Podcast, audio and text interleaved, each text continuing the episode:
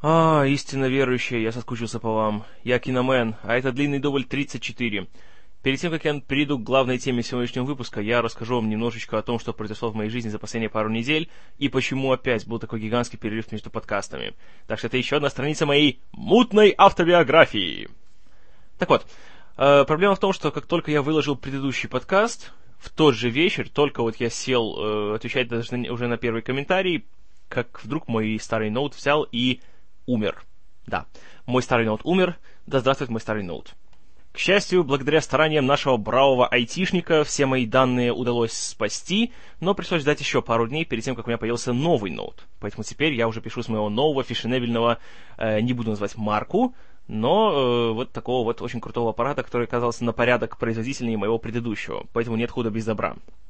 Затем, правда, когда я пробовал писать новый подкаст, э, почему-то что-то не так было с настройками, и как-то вот не получалось. Был страшнейший фоновый шум, и я просто пощадил ваши уши и не стал э, писать вот в таком вот страшном виде. Пытался работать со своей старой э, порожняковой гарнитурой, как-то вот не получалось, совершенно никакого звука не было. Я подумал, что все, она приказала долго жить, надо искать новый микрофон.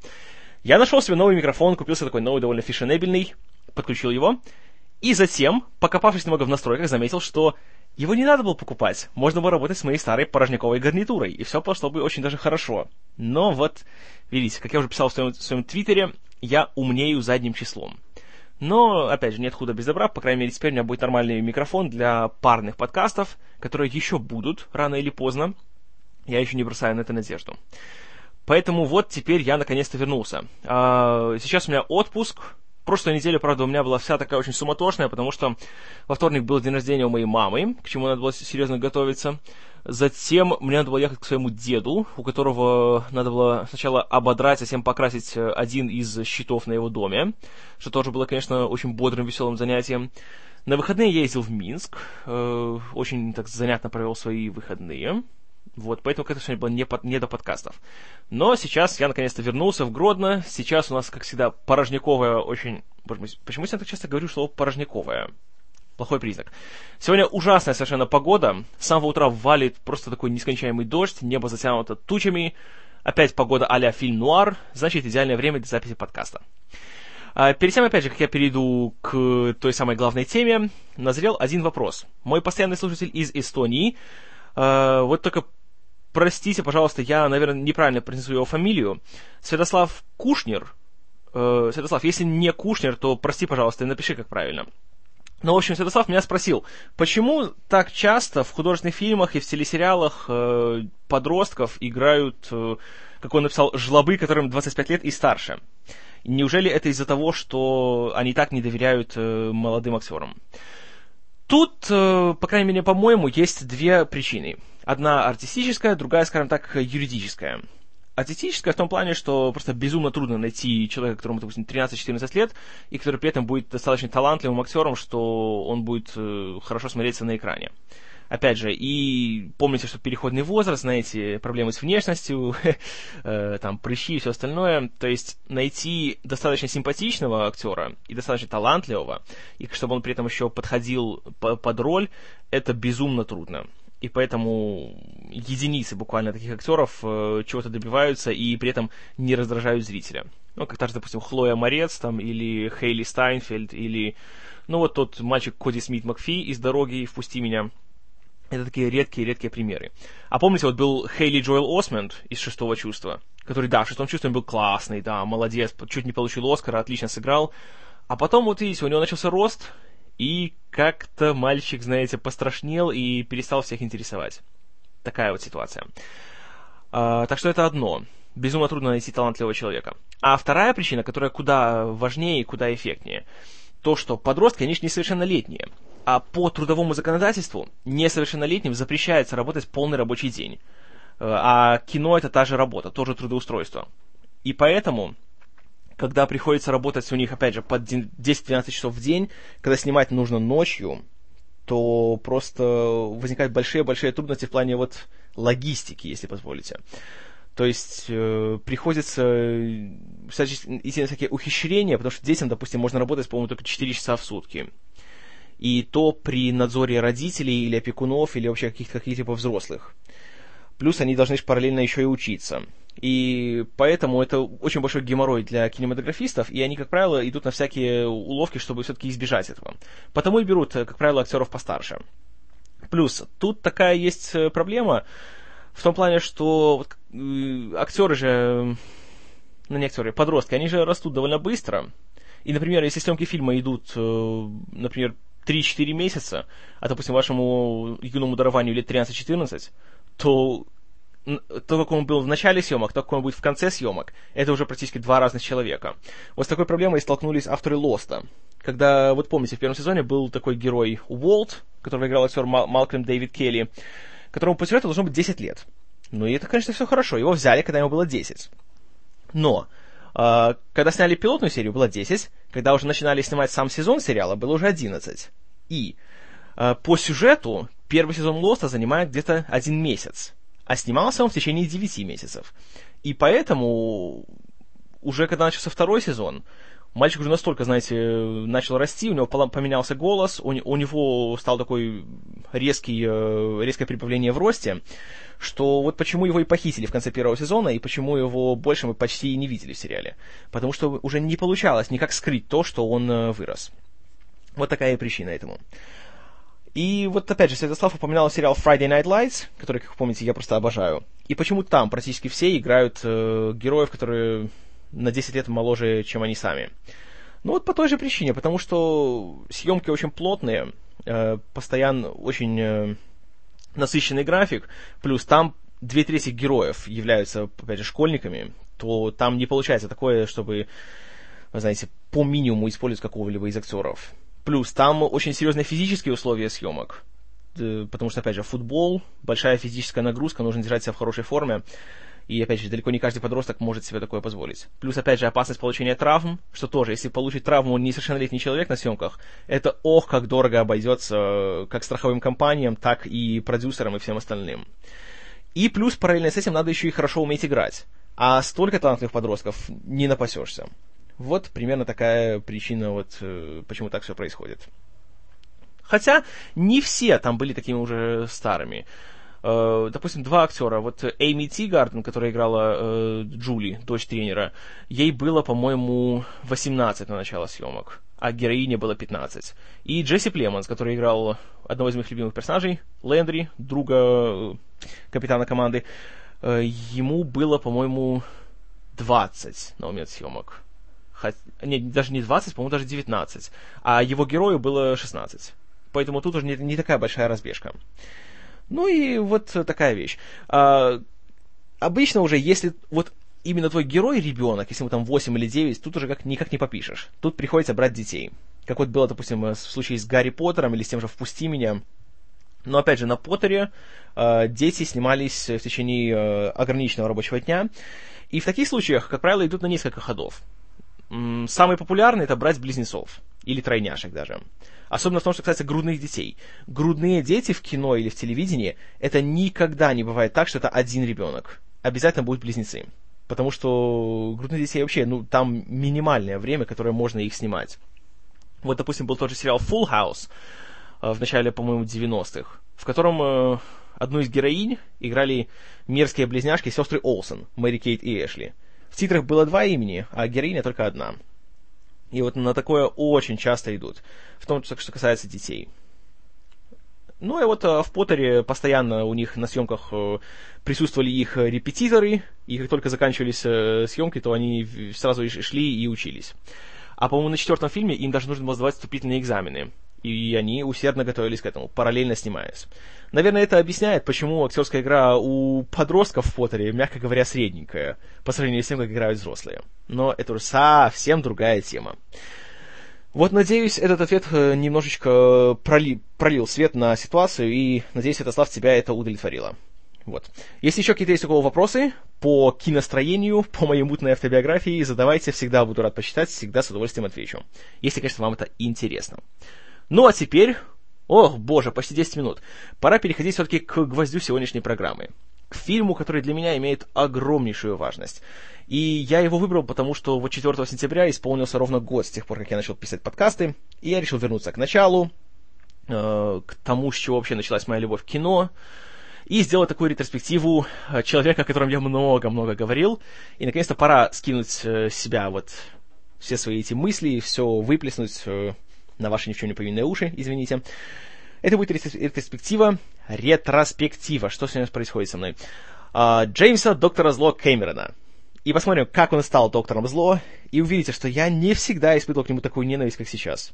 И начнем с его самого первого фильма «Терминатора». Джеймс Кэмерон с самого детства был огромным фанатом фантастики, и одним из фильмов, который больше всего на него повлиял, был, конечно же, классический фильм Стэнли Кубрика «Космическая Одиссея» 2001 года, 68 года выпуска. И она как бы вот поселила в нем такую вот мысль, чтобы стать как-то при, причастным к кино. И долгое время, конечно, он только носил эту мысль в себе и никак ее не развивал пока однажды, работая дальнобойщиком, он не посмотрел «Звездные войны», самую первую часть в 1977 году. И тогда, когда он увидел, что уже можно делать в плане большого кино, на что э, технически способен этот медиум, и как Джордж Лукас при довольно ограниченных ресурсах смог вот создать такое вот потрясающее зрелище, которое захватило умы миллионов, он понял, что все, хватит уже ждать, пора все-таки браться за дело. И как и многие неопытные, но талантливые люди, он начинал свою карьеру с э, студии Роджера Кормана. Про Кормана в свое время я уже немножко вам рассказывал, о том, что это такой великий трэш-мейстер всея Америки, э, мастер кино класса Б, человек, который снимает фильмы за 2 копейки и 3 бутерброда, которые, как правило, являются э, дешевыми, такими немножко сплагиатированными версиями больших хитов, но которые, тем не менее, он продавал на знаете, такие drive-in кинотеатры, куда приезжали на машинах, или в такие вот грайндхаусы, так называемые, на чем он зарабатывал, как правило, гигантские деньги. Опять же, минимальное вложение, большая при- прибыль. Поэтому вот на этом он э, стал практически магнатом в своей сфере. И он э, всегда давал шансы молодым кинематографистам, которых просто не хотели брать на большие студии. И так, через его вот такую, скажем так, школу партизанского кино прошли такие люди, как Фрэнсис Форд Коппола, Джонатан Деми, Мартин Скорсезе и наш сегодняшний виновник торжества. Кэмерон у него начал работать э, в отделе спецэффектов. Он э, строил модели для фантастических фильмов, он работал художником-постановщиком, немножко занимался монтажом. Ну, то есть такие вот, э, скажем так, полухудожественные, полутехнические должности у него были. Там он добился успехов на таких классиках, классических фильмах, вот, нашего большого трэшмейстера Кормана, как э, «Галактика ужаса» и э, «Galaxy of Terror», и фильм под названием «Battle Beyond the Stars», который ну, можно перевести как «Битва за гранью звезд». Они, конечно, оба были такими бессовестными, э, э, украденными версиями, по сути, «Чужого» и «Звездных войн» соответственно. Но и там, и там Кэмерон проявил себя как человек с очень хорошей фантазией в плане создания э, дизайна космических кораблей, и инопланетян, и таких вот всяких чужеродных миров. Э, есть такая легендарная история о том, как Кэмерон убедил Кормана использовать э, свой дизайн одного космического корабля, потому что Корман очень долго противился. И Кэмерон говорит ему, ты чё, это космический корабль с сиськами, как тебе может такое не понравиться? Корман засмеялся и сказал, да, отлично, давай сюда. Э, что я не знаю, о ком это больше говорит, о Кэмероне или о Кормане, но история занятная. И, э, скажем так, на волне своего успеха Кэмерон получил шанс э, стать режиссером. И он э, режиссировал сиквел к фильму Джо Данте, будущего создателя э, Гремлинов, под названием «Пиранья 2», двоеточие, «Нерест». Вот тут такая интересная вещь. Тут э, чем больше времени проходит, тем э, больше различаются истории о фильме. Кэмерон изначально числился как режиссер на протяжении всего фильма. И он там и писал сценарий, и был режиссером, и, опять же, участвовал при монтаже. В прошлом же году Кэмерон говорил, что его уволили с фильма после трех дней съемок. И он практически не участвовал в его создании, а только потом немножко его монтировал. Но и там его отстранили от монтажа, и ему приходилось практически силой врываться на вот звукорежиссерский пульт, и там уже заниматься доработкой фильма. Ну, сами знаете, тут уже прошло уже 30 лет, едва ли кто-то сейчас скажет, как было на самом деле. Но факт в том, что «Пиранью 2» Кэмерон, как он сам говорит, не включает в свое официальное резюме. Э, то есть в свою фильмографию он, скажем так, не хочет о нем говорить. То есть это было для него скорее проба пера, чем полноценный художественный фильм. Ну, вот, скажем так, э, будем уважать желание автора, поэтому я о фильме «Пиранья 2» говорить ничего не буду. Вот, тем более, что я его не смотрел. Итак, э, и вот тут начинается уже практически наша история. В 1982 году в Риме, когда Кэмерон работал или не работал, неизвестно, на постпродакшене «Пираньи 2», он страшно заболел, у него была высочайшая температура, у него бросало в жар, и однажды, лежа в своем отеле, ему приснился... Боже мой, лежа в своем отеле ему приснился. Когда он лежал у себя в отеле, ему приснился страшный сон, где из огня э, поднималась какая-то страшная металлическая фигура и ползла за ним с кухонным ножом. И это подтолкнуло его к созданию истории о том, как человечество вело страшную постапокалиптическую войну против расы э, интеллектуальных э, роботов. Интеллектуальных роботов, боже мой, что с нами происходит? Роботов с искусственным интеллектом, которых само же создало, и как э, человечество отчаянно старалось э, выжить в этой войне, и уже было близко к победе, но э, главный компьютер понял, что конец уже близок, поэтому нужно все начать с нуля. И отправил обратно во время робота-убийцу, который убил бы мать, которая родила лидера повстанцев. Ну, то есть тот самый фильм «Терминатор». Он написал сценарий и понял, что много денег, конечно, ему никто не даст, поэтому все его идеи о том, что он будет происходить в будущем, что это будет большая апокалиптическая бойня, он похоронил. Поэтому фильм происходил в наше время. Кэмерон, как и, допустим, Роберт Родригес, понимал, что у него ограниченные ресурсы, поэтому надо работать с ними. И поэтому фильм снимался в Лос-Анджелесе, где он жил, и в местах, где был ему свободный доступ. Об этом чуть-чуть позже. В общем, свой сценарий он передал своей знакомой, Гейл Энн Херд, которая работала ассистенткой у того же Кормана. И уже, скажем так, научилась многому от э, маэстро в плане продюсирования. И она хотела уже от него отпочковаться и начать самостоятельную карьеру. И почитав сценарий Кэмерона, она пришла в восторг. И тут же э, режиссер и, кстати, ее будущий муж, в 85 году они поженились, э, он продал ей права на адаптацию этого сценария, на его экранизацию за символичную, символическую плату в 1 доллар.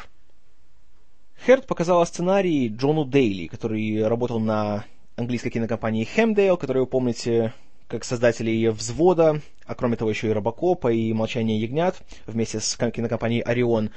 И Дейли этот сценарий очень заинтересовал, и в конечном итоге решили выделить на съемки «Терминатора» 6,5 миллионов долларов. Получив зеленый свет на создание фильма, Кэмерон сразу вплотную занялся кастингом. И вот тут такая интересная история, что изначально на роль Терминатора претендовал не Арнольд Шварценеггер. Кэмерон хотел взять актера, с которым уже работал на своем предыдущем фильме, на «Пиранье 2». Это был Лэнс Хендриксон. Э, Хендриксон вам знаком по «Чужим», где он сыграл андроида Бишопа. Об этом э, как-нибудь в другой раз я вам расскажу. Хендриксон этой идеей загорелся, с большим энтузиазмом э, стал готовиться к роли, и опять же есть такая легендарная история, как он пришел на прослушивание к главам Ориона и Хемдейл. Он уже был, как бы скажем так, в образе, одел такую свою большую кожаную куртку, черные очки, даже э, фольгой покрыл свои зубы, как будто они металлические, он буквально ногой вы, вышиб дверь в комнату, где проходило прослушивание, зашел, ни с кем не поздоровавшись, ни на кого даже не посмотрев, сел в кресло и стал, снял очки и стал смотреть на всех убийственным взглядом. И уже все собирались звать службу безопасности. Как тут через пару минут пришел Кэмерон и сказал, «О, вы уже видели Лэнса, ну давайте поговорим о фильме». Вот такая была история. А, хорошо, как бы и студия сказала, что пусть Хенриксон будет себе в роли, но тогда нужно, чтобы в фильме была какая-нибудь большая звезда, чтобы его можно было успешнее продвинуть и особенно продать на международные рынки. И как раз э, в то время, уж, на, скажем так, восходящей звездой был Арнольд Шварценеггер, тот самый австрийский дуб. В 82-м у него вышел Конан Варвар, который стал довольно большим хитом, и он представлял некий интерес, такие армейские ботинки. И интервью спрашивает, а что это за ботинки? Он говорит, а, это для куска которым сейчас снимаю, это что-то там про какого-то робота. Uh, в общем, ему это не особенно было интересно. Пока Кэмерон не понял, что если Кайл Рис будет таким гигантским, то Терминатор должен быть еще больше. А кого же он найдет еще больше, чем, чем Шварц? И было решено поменять концепцию и сделать Шварценеггера Терминатором. Это нашему австрийскому герою понравилось чуть больше. А окончательно он убедился в том, что он подходит для этой роли, когда Кэмерон предоставил ему э, такой концепт-арт, э, который впоследствии стал одним из, э, одним из постеров фильма, где такое создание, у которого половина тела от Шварценеггера, а половина от э, вот этого его металлического эндоскелета. И тогда Арнольд понял, что да, это интересно будет, это для него. А Хендриксона, чтобы не обидеть, хотя он не получил роль Терминатора, но ему дали роль одного из полицейских, который появляется в фильме. И он там, ну, у него одна из таких более комических ролей, но тем не менее он хорошо с ней справился. Ну и Кэмерон все-таки, конечно, не забывает своих друзей, и впоследствии он э, дал ему очень хорошую, очень важную роль в «Чужих». Вот. И еще что забавно, на роль Терминатора в свое время пробовался и не получил роль э, бывший футболист О. Джей Симпсон. О. Джей Симпсона, я не знаю, помните ли вы, это тот человек, который в 96 году убил свою жену и ее любовника, и затем э, был такой пресловутый случай, когда он в суде получил оправдательный приговор. И вот этого человека не взяли на роль Терминатора, потому что, цитирую, он показался слишком уж милым и обаятельным. Он не похож на машину для убийства. Интересно, правда? Вот. Э, в общем, взяли Терминатора, взяли Хендриксона в фильм, на роль Сары Коннор, матери будущего предводителя повстанцев, взяли актрису Линду Хэмилтон, которая в тот момент, э, опять же, не была звездой, в принципе, после фильма тоже не особенно. Она к тому времени снялась разве что в довольно посредственной экранизации Стивена Кинга «Дети кукурузы». И, ну, снова-таки, она играла неплохо там, она много денег не требовала, поэтому ее и взяли на роль Сары Коннор. Оставался, конечно, еще Кайл Рис, э, второй, как бы, вот, главный положительный герой фильма. Эту роль, опять же, без больших трудов получил Майкл Бин. Хотя, конечно, на его пробах э, Кэмерон немножко, так скажем так, имел претензии к тому, что Бин почему-то проходил э, пробы на роль с южным акцентом. Это все потому, что он параллельно с этим еще пробовался на роль в спектакле «Кто боится Вирджинии Вульф», где у него там был такой очень такой, должен был быть такой довольно сильный и, и четкий акцент. И он под камерой потом звонил агенту Бина, говорил, что Хорошо, он, конечно, хороший актер, мне он нравится, но вот можно ли, чтобы он избавился от своего этого техасского такого говора, потому что он все-таки из будущего, а в будущем уже штатов не будет. А ему говорят, какой еще говор, о чем ты? Он же обычный мужик из Лос-Анджелеса. И оказалось просто, что вот э, Бин настолько вжился в роль э, в «Кто боится Вирджинии Вульф», что так и не вышел из образа. Ну, в общем, он получил роль. И все было хорошо, все собрались. Затем, конечно, был еще важный момент в плане того, кто э, будет готовить... Э, грим и спецэффекты к фильму. Потому что на них, по сути, лежала половина э, ответственности за эффект от фильма. То есть, если не сработают все спецэффекты, то фильм провалится. Э, Кэмерон хотел взять человека по имени Дик Смит, мастера по гриму, который работал на, на такой классике, как «Крестный отец» и «Таксист». Ну, как помните, там гримовые эффекты были очень даже... Такие, знаете, их было не очень много, но они брали качеством, а не количеством. Особенно в «Таксисте». Вот эта финальная перестрелка, где отмороженный Де Ниро отстреливать всем все, что только можно, это нечто. Но Смит был занят и, откровенно говоря, не испытывал большого интереса к проекту. Но порекомендовал своего коллегу Стэна Уинстона, который впоследствии стал одним из просто гуру э, спецэффектов и гримов в Голливуде и работал на таких опять же, фильмах, как «Чужие», и «Хищник», и «Парк юрского периода», и еще много-много-много чего. А, Уинстон и Кэмерон быстро поладили. И тем более Кэмерон сам, он же художник, и все эскизы Терминатора, весь дизайн космических кораблей, которые там были, точнее не космических, а просто летающих машин, и всех этих боевых машин и оружия, он все рисовал, все предоставлял Уинстону. И опять же, потому что Кэмерон думал как инженер, и он знал, как что делается, э, это сильно облегчало их взаимоотношения. И Уинстон был только за. Он был очень рад работать с таким профессиональным человеком. И то, что получилось, мы видим на экране. А опять же, потому что бюджет был небольшим, пришлось идти на всякие ухищрения. То есть э, для вот этих батальных сцен в будущем использовались э, в основном миниатюры. И поэтому мы не видим много общих планов. А в основном все крупным планом идет. Вот, допустим, этот кадр, знаете, где едет этот какой-то боевой танк и раздавливает кучу человеческих черепов. Это видно таким сверхкрупным планом. Потому что на самом деле э, и танк, и эти черепа, они были размером где-то раз в 20 меньше, чем в реальной жизни. И вот если, конечно, искать минусы в фильме, то можно найти минус в том, что все-таки его низкобюджетность сказывается, и многие моменты с гримом и со спецэффектами э, сильно устарели. Вот, допустим, есть сцена, где Рис вспоминает одну из своих боевых, боевых вылазок в Лос-Анджелесе 2029 года, и там есть момент, где он пробегает по полю боя, и видно, что то, что происходит за ним, это вот экран, на котором идет э, проекция видео. Вот можно буквально отличить, где вот реальный, э, реальный павильон, а где просто натянут экран с картинкой. Но это уже такое дело, что ну, ничего не поделать. И, ну, в общем, съемки шли гладко, хотя не без приключений.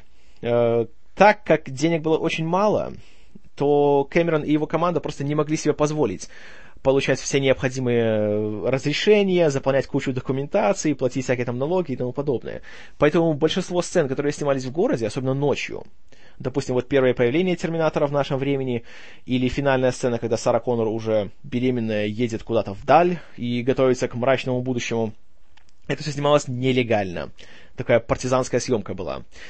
И, э, то есть, по сути, Кэмерон брал нужных актеров, брал оператора, осветителя, звукорежиссера, и все. И просто они шли, допустим, в метро или шли куда-то на улицу, и втихаря смотрели, чтобы не было полиции, и по-быстренькому снимали свои сцены.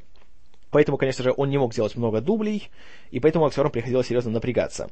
Но, с другой стороны, в этом был такой дух авантюризма, который всем нравился, и все работали на таком полном энтузиазме. И что, я думаю, у, на мой взгляд, перешло на экран, и что это чувствуется, когда смотришь фильм. Кстати, в этой первой сцене, где появляется Терминатор и жестоко расправляется с тремя какими-то уличными оболтусами, двое из них стали своего рода культовыми фигурами в среде научной фантастики. Одного из них играет Брайан Томпсон, тот, у которого Шварц вырывает сердце. Э, Брайан Томпсон потом появился в сериале X-Files, секретные материалы, где он играл инопланетного охотника за головами, который мог принимать формы всяких других людей. А еще одного, который куда более известен стал, играет Билл Пэкстон, вот тот чел с такой идиотской панковской прической. А, Пэкстон, конечно же, он большой друг Кэмерона, он снимался у него еще в «Чужих», играл того самого рядового Хадсона, которому принадлежит гениальная вот такая культовая фраза «Game over, man!» Вот это он. А, потом он появился в «Правдивой лжи», в «Титанике» и в документалках Кэмерона, как там они назывались, подождите, «Призраки бездны» и «Пришельцы на глубине», что это такое uh, Ghost of the Abyss и Aliens of the Deep. Там он был, кажется, так, соведущим. Uh, поэтому тоже приятно видеть, как вот uh, с чего начиналось их творческое взаимоотношение. Вот.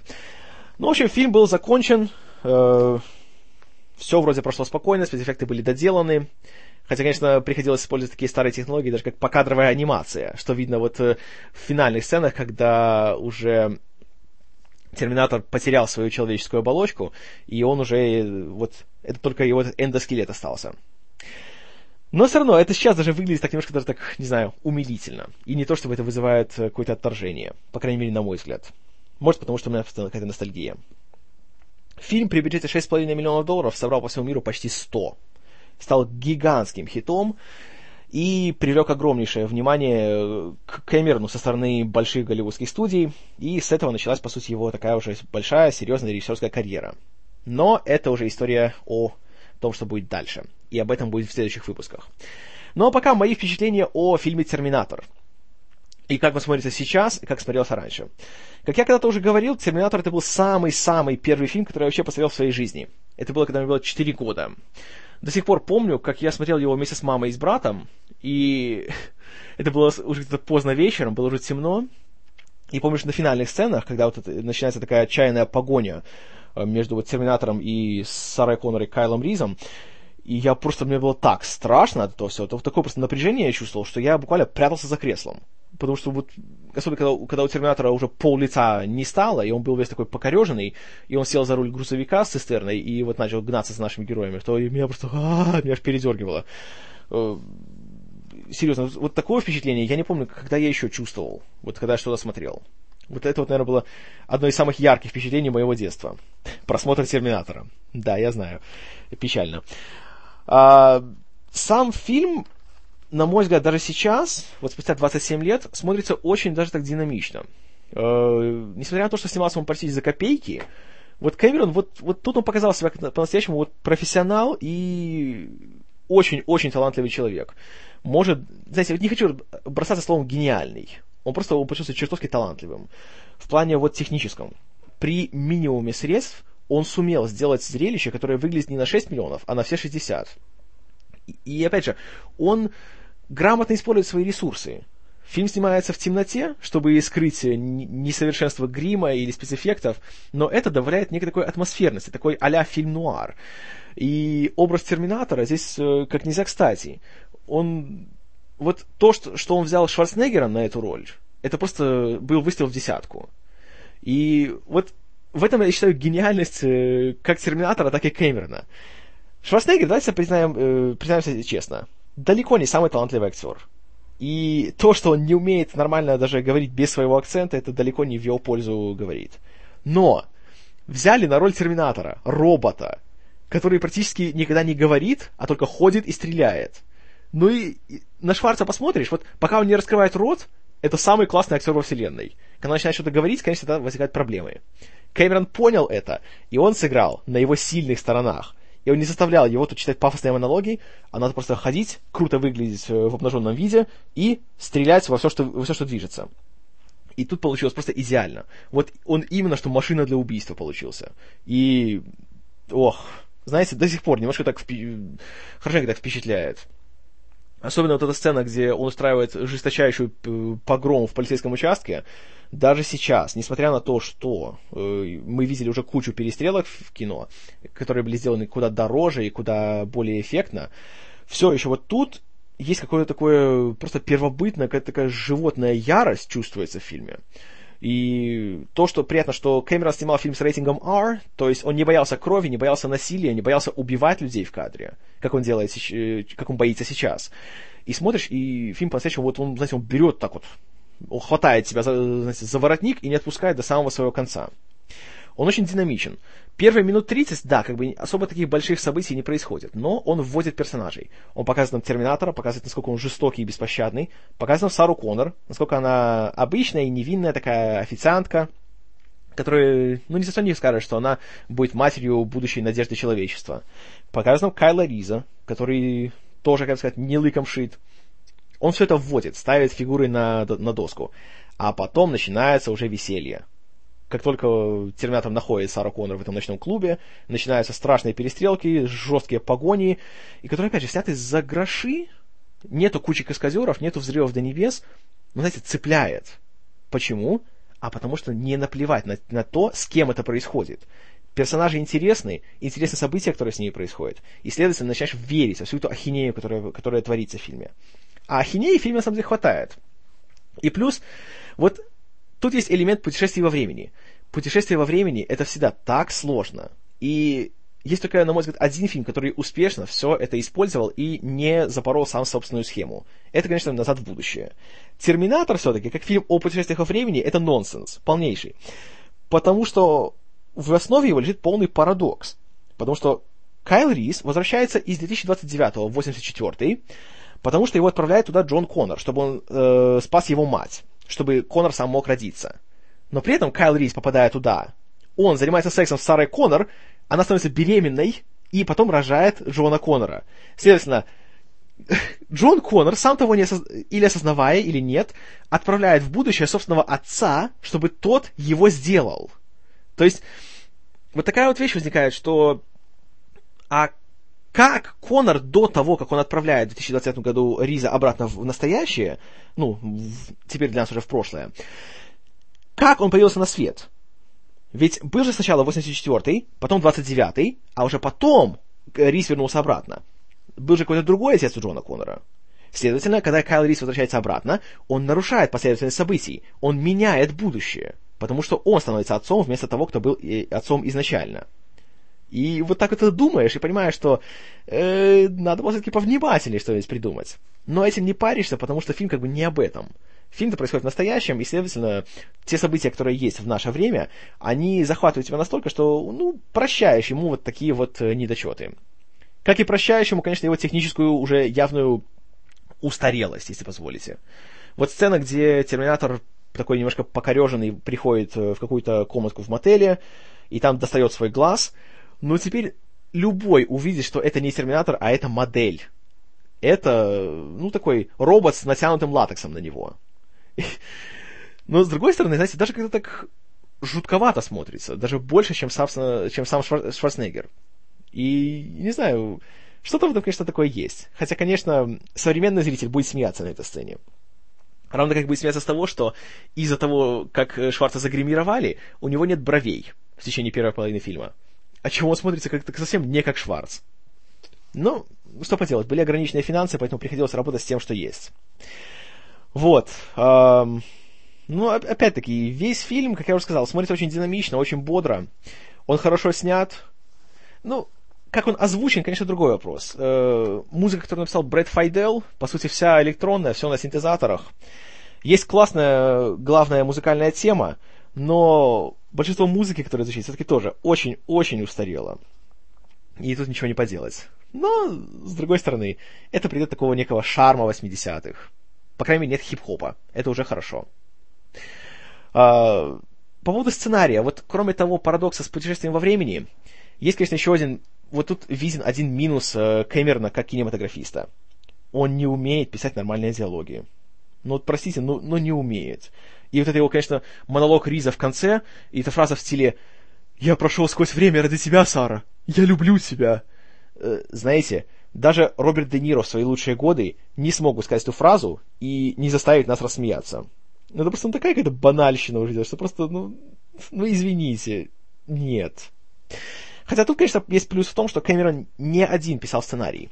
Э, в титрах еще указано Гейл Энхерт как соавтор. И, кроме того, еще над диалогами работал Уильям Уишер, который писал сценарий еще потом ко второй части. Поэтому тут еще э, немножко, как так, эффект Кэмерона разбавлен. Поэтому еще не так плохо, как в «Аватаре» или в «Титанике». Но об этом, опять же, в будущем. А, кстати, тот же самый Уилл Уишер э, появился в эпизоде фильма. Он играет полицейского с позывными 1Л-19, у которого Терминатор забирает машину и затем гонится за Конор и Ризом. Так что тоже обратите внимание, когда будете смотреть. И в целом, вот фильм, что бы я мог о нем сказать? Он очень хорошо снят не только в рамках своего жанра, но и просто в рамках вот своего десятилетия. Он смотрится очень бодро, очень интересно у него очень хорошая такая структура, когда он идет час сорок, а не два с половиной часа. И он насыщен событиями, и как раз вот не смотришь на часы во время фильма. Даже сейчас, когда я пересматривал его, я удивился, насколько он быстро и так очень эффектно проходит. Плюс, очень грамотно здесь э, выдается вот именно сюжет. Здесь нету сцен вот с такой чистой экспозицией, как, допустим, было вот, в, опять же, простите, господи, в «Аватаре» где просто ни с того ни с сего нам начинают объяснять, что это за вселенная, как она работает, кто здесь живет и тому подобное. Здесь все очень грамотно. Например, как мы узнаем о путешествиях во времени, о том, как э, кто может перемещаться, о том, кто такие терминаторы, как у них что идет. Первый раз это происходит во время погони, когда Сара и Кайл угоняют от Терминатора, и он ей в попыхах объясняет, кто такой Терминатор, почему за ней гонится и что происходит. Затем, когда они в полиции, когда Кайла допрашивает полиция, и он... Э, как много слова полиция. А, и он им рассказывает, что вот так и так, у них есть технология по путешествиям во времени, может э, только человек пойти об, вернуться обратно, только живая ткань может пройти, никакой там, никакого оружия нельзя взять и тому подобное. И это узнают персонажи, и это узнаем мы вместе с ними. И поэтому мне такое чувство, что вот этот фильм объясняет нам, зрителям, что мы все поняли. И вот это мне очень понравилось. Это очень хорошо сделано. Ну и плюс, опять же, видно влияние другой э, культовой классики 80-х «Бегущего по лезвию». Вот сама концепция, в принципе, тер- э, робота, который имеет гуманоидную форму, которого не отличить от человека внешне, и который так вот может сливаться с толпой, это, конечно же, очень напоминает репликантов, на которых охотился герой Харрисона Форда. Это все очень интересно. И плюс, конечно, как в любой хорошей фантастике, тут э, есть, ну, может, конечно, немножко заезженная идея, но все-таки интересная о том, как вот отношения между человеком и машиной. И такой вот, ну, скажем так, фильм предупреждения получается. Тому, что все-таки искусственный интеллект это не так уж хорошо, как нам может показаться. И что рано или поздно наше же творение может обратиться против нас самих. Но это тема, э, которая развивалась не один год и не в, не в одном десятке произведений. Но, опять же, тут она просто интересно смотрится. И тут э, приятно видеть то, что это фантастика, которая не такая чистая, знаете, интеллектуальная фантастика, а плюс еще и смешанная с экшеном, и даже немножко с хоррором, я бы сказал. Первый «Терминатор», в нем очень много есть от фильма ужасов. он как, почти как челюсти, вот я бы сравнил его с ними. То есть тут такое есть нарастающее напряжение, и тут смотришь, и не то чтобы так вот с таким, знаете, с улыбкой смотришь, а тут смотришь и так немножко, знаете, так, э, так неспокойно большая, большая часть фильма. И это тоже, я считаю, огромный плюс фильма, и это большое достижение Кэмерона. И, ну, что я могу сказать о фильме? Уже я и так заболтался тут немножко, уже начинаю тут, знаете, заливать его комплиментами, так что, наверное, буду завершать. В завершение скажу так, что «Терминатор» спустя почти уже три десятка лет, он чуть-чуть, конечно, постарел, но по сравнению с тем, что сейчас выпускают в кино, он все равно на, на две головы выше. И, в, скажем так, в фильмографии Джеймса Кэмерона он один из лучших. А при том, что сколько классных фильмов он сделал в свое время, это очень даже немалое утверждение, не слабое. А, моя оценка фильма будет, ну, опять же, учитывая то, что все-таки вот э, есть в нем шероховатости, как в плане техническом, так и в плане сценарном, я поставил ему очень хорошие, очень уверенные 8 баллов из 10. Рекомендую ли я «Терминатор» к просмотру? Однозначно рекомендую. Если вы интересуетесь экшен-кино, если вы любите фантастику, если вы любите просто хорошее кино, неважно, 80-х оно или 2000-х, если просто хотите очень хорошо, очень интересно провести почти два часа своей жизни, посмотрите «Терминатора».